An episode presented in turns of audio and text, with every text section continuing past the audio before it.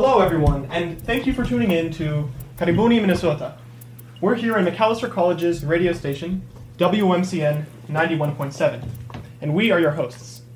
I'm Matthew Wilkinson, a fourth year Macalester student majoring in linguistics and anthropology. Uh, my name is Juma Mkata, and uh, I just want to thank you for hosting us. Uh, I'm from uh, Voice in the Wilderness uh, organization. And hi, everybody. Uh, my name is Kiloloma Kisongo, but I go by Kilo, and I'm also uh, from Voice in the Wilderness organization. We put this podcast together because we wanted to create a welcoming, educational space for the sharing of stories and perspectives by refugees who have come to Minnesota from the Democratic Republic of the Congo. Welcome, everyone, to Karibuni, Minnesota. Today, our program will focus on introductions and background information. To start us off, Juma, would you mind telling us the meaning of our title, Karibuni, Minnesota? Yes, uh, Karibuni, Minnesota. Uh, first of all, Karibu, uh, Karibuni is the word Swahili. And uh, Karibuni, Minnesota, it means that you are welcome. So uh, when we choose the title uh, Karibuni, Minnesota, is because we feel more welcome here in Minnesota.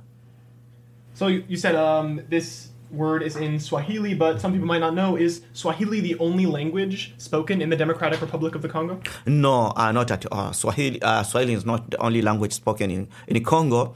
In Congo, we've got uh, more than 400 uh, uh, spoken in Congo. But among all those four languages, there is uh, uh, five many language uh, spoken uh, in, uh, divided between the, the regions. So mm-hmm. we have got uh, Lingala, we have got Swahili, we have got uh, Kikongo, we have got Chiluba, and the official language is is French, which is spoken in the system in the offices and the school system.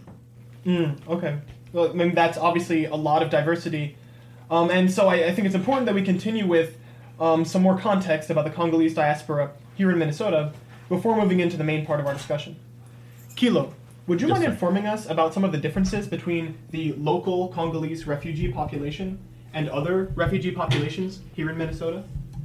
Oh, yes, for sure. Um, the differences between the Congolese population in Minnesota and some other uh, refugee population in Minnesota is that First of all, the Congolese community is uh, fairly new in the state of Minnesota.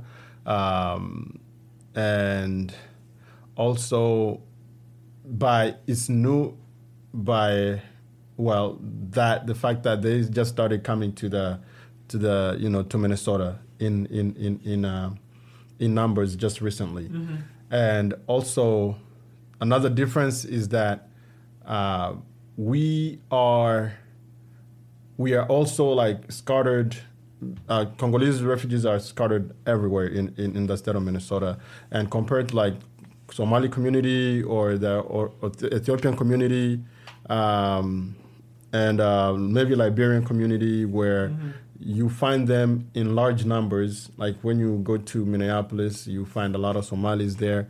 Uh, Congolese community are are not that many, and also like like those other communities, and also uh, we we just a lot of mainstream people they don't know about our community here in mm-hmm. Minnesota, and for us that's why we trying to raise awareness so that people will know that Congolese community exists in the state of Minnesota, uh, just like any other community. So that's uh, some of the differences that's there. Okay, yeah. thank you. Um, and many people might also be wondering uh, why have people been made to leave the DRC in the first place? People have made to leave DRC because uh, there's a war that broke up in DRC. Uh, in 1990, 1996, there was a war that broke up in, in the Congo, and that war has led a lot of people to flee the country, to go to neighboring countries, and mm-hmm. eventually led them to get resettlement in, in different in different uh, Western countries, uh, including the United States. So that, but the war that started in 1996 led people to where they are today. Mm-hmm. Yes. And so, um, if if most of these people were displaced in 1996, mm-hmm. um, uh, why are they only arriving uh, recently now? The reason why is because as we are talking right now, I'm sure that many many people, even here in the United States or Minnesota, they don't even know about the war in the DRC that started in 1996. So it's to some people it's a new it's a new story, but or it's a new thing, but because the men the the the media don't really talk much about it about the situation in Congo, um, and also.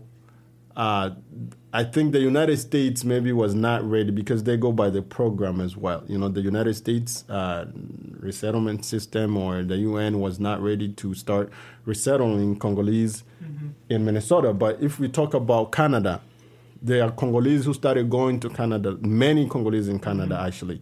Uh, that way we settled in Canada and some other European countries.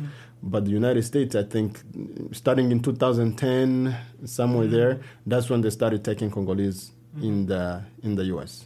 Okay. Yeah. Thank you. So, with some of this context, basic background knowledge out of the way as a foundation, uh, I think we can move in uh, to the central element of our podcast, which is meant to be just the sharing of stories. And so, Right. Kilo, Right. um, why don't you start us off uh, and share whatever you feel like sharing about your journey uh, from the Democratic Republic of the Congo to joining us here in Minnesota? as I said in 1996, the war started, and because uh, there were a lot of killings that was happening when like the soldiers will come into a town or or a village, they would do a lot of bad stuff. So the family decided that we had to leave because a lot of people were actually leaving the country in thousands. Um, and uh, unfortunately for me, uh, my parents decided not to, they didn't want to leave DRC, you know, to go anywhere else. Uh, so they they put us in a group of other extended family members, um, and they told us to leave. My, I'm talking about myself and my, my younger siblings. Uh, so we left with other extended family members, went to cross the lake, uh, Lake Tanganyika, right?